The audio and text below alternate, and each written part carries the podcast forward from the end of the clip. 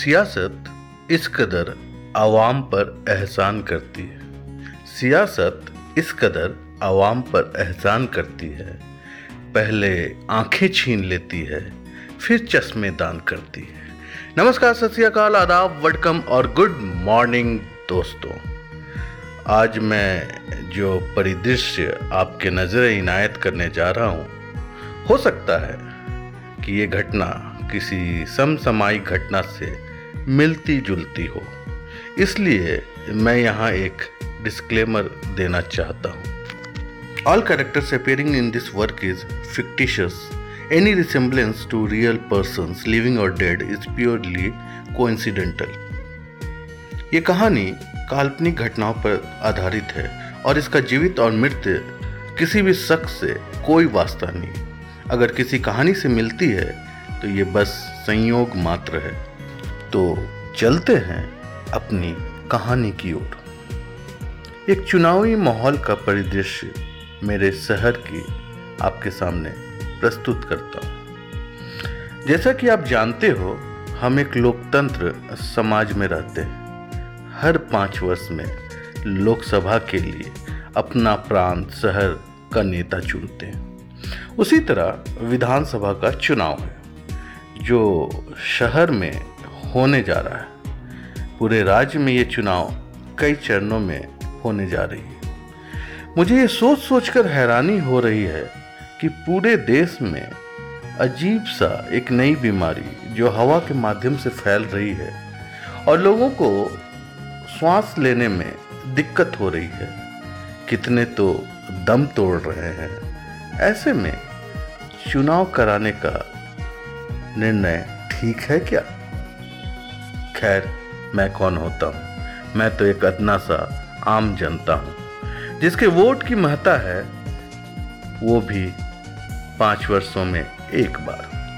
फिर मुझे और मेरी ज़रूरतों को पूछता कौन है? तो चलिए, फिर वापस आते हैं चुनावी माहौल में। एक नेता जैसा व्यक्ति हमारे मोहल्ले में एक भीड़ के साथ चल रहा है। चेहरे पर एक कृत्रिम सा मुस्कान लिए लोगों को हाथ जोड़े चले जा रहा है। पीछे पीछे उनके अनुनायी आप चमचे भी बोल सकते हैं, उनकी जय जयकार लगाते चले आ रहे हैं। मैंने पास ही खड़े अपने पड़ोसी शर्मा जी से पूछा, यह नेता कौन है? तो उन्होंने फुसफुसाते हुए कहा, जानते नहीं? ये हमारे विधानसभा के विधायक हैं। चुनाव फिर होने जा रहा है तो वोट मांगने आए मैंने भी दिमाग में बहुत ज़ोर दिया। तो विधायक जी की छवि थोड़ी थोड़ी उबर कर सामने आई। भाई, पाँच साल पहले देखा था, अब इतनी याददाश्त शक्ति भी तो नहीं रहा। तो मेरे सामने भी वो आए। वही कृत्रिम सा मुस्कान के साथ हाथ जोड़े। अपने पक्ष में वोट डालने की गुजारिश करते हुए आगे बढ़ गए। पीछे छुट भैया लोग एक पर्ची थमा गए, जिसमें नेताजी की मुस्कुराती हुई फ़ोटो के साथ में विधानसभा नंबर, उनकी पार्टी की चुनाव चिन्ह इत्यादि छपा था। खैर, अब आगे बढ़ते हैं। धीरे धीरे चुनाव का दिन नज़दीक आ रही थी। अरे एक बात तो बताना मैं भूल ही गया। हमारे राज्य की मुख्यमंत्री एक महिला है, जो पिछले दस वर्षों से मुख्यमंत्री है। बहुत ही सहज और सरल छवि है उनकी।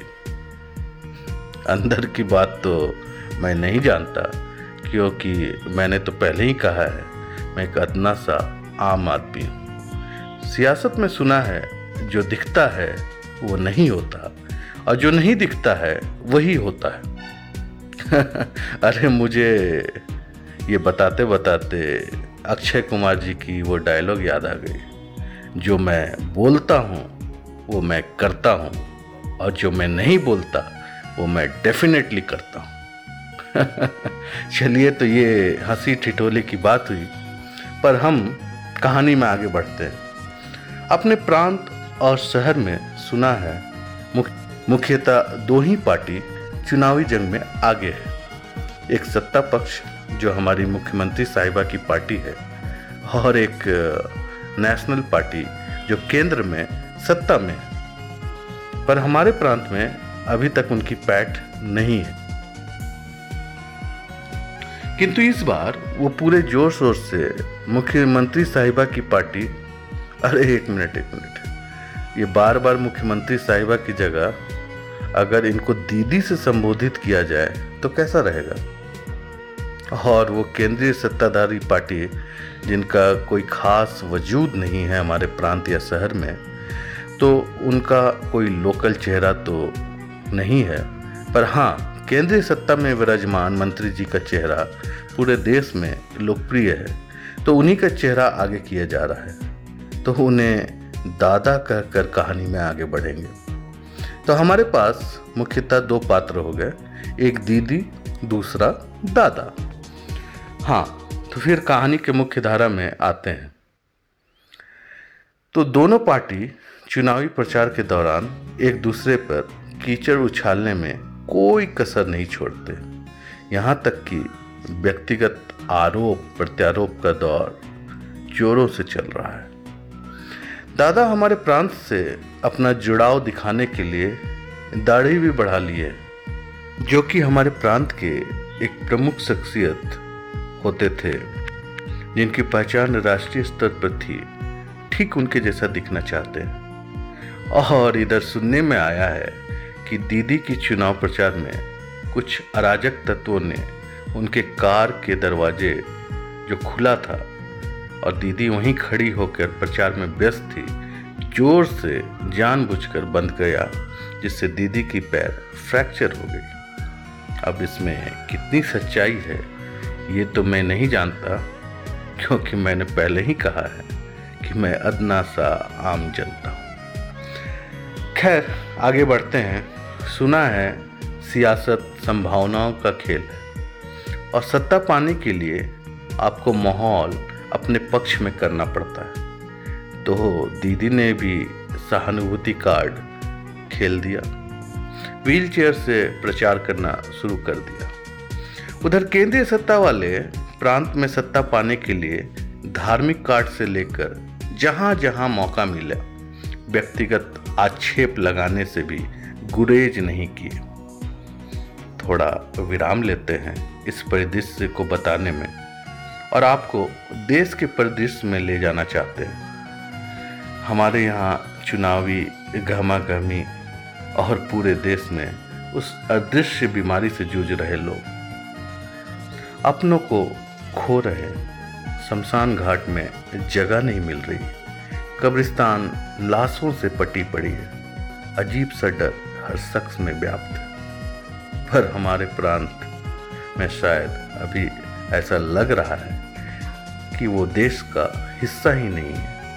वो अदृश्य बीमारी ने भी छूट दे रखी है कि भाई साहब, चुनाव करा लीजिए।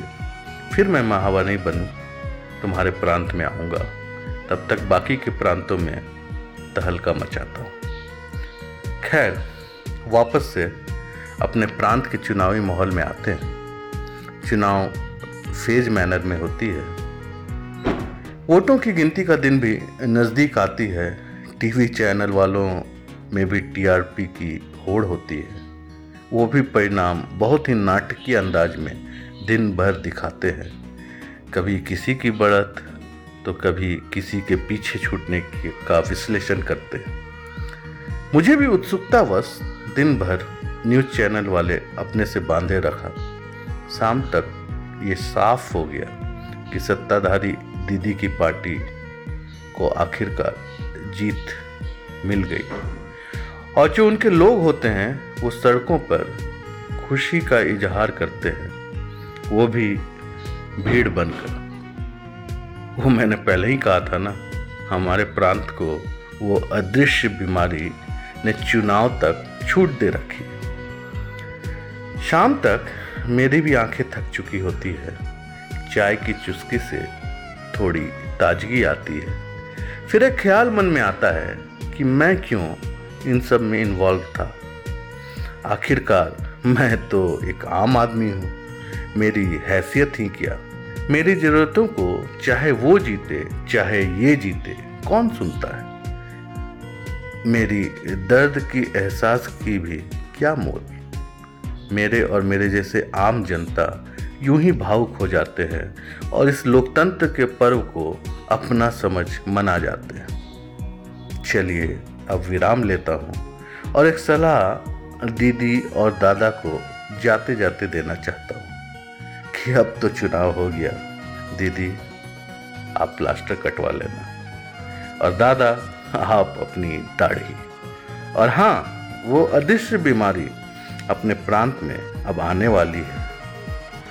जरा उससे निपटने की भी तैयारी कर लेना चाहिए। धन्यवाद।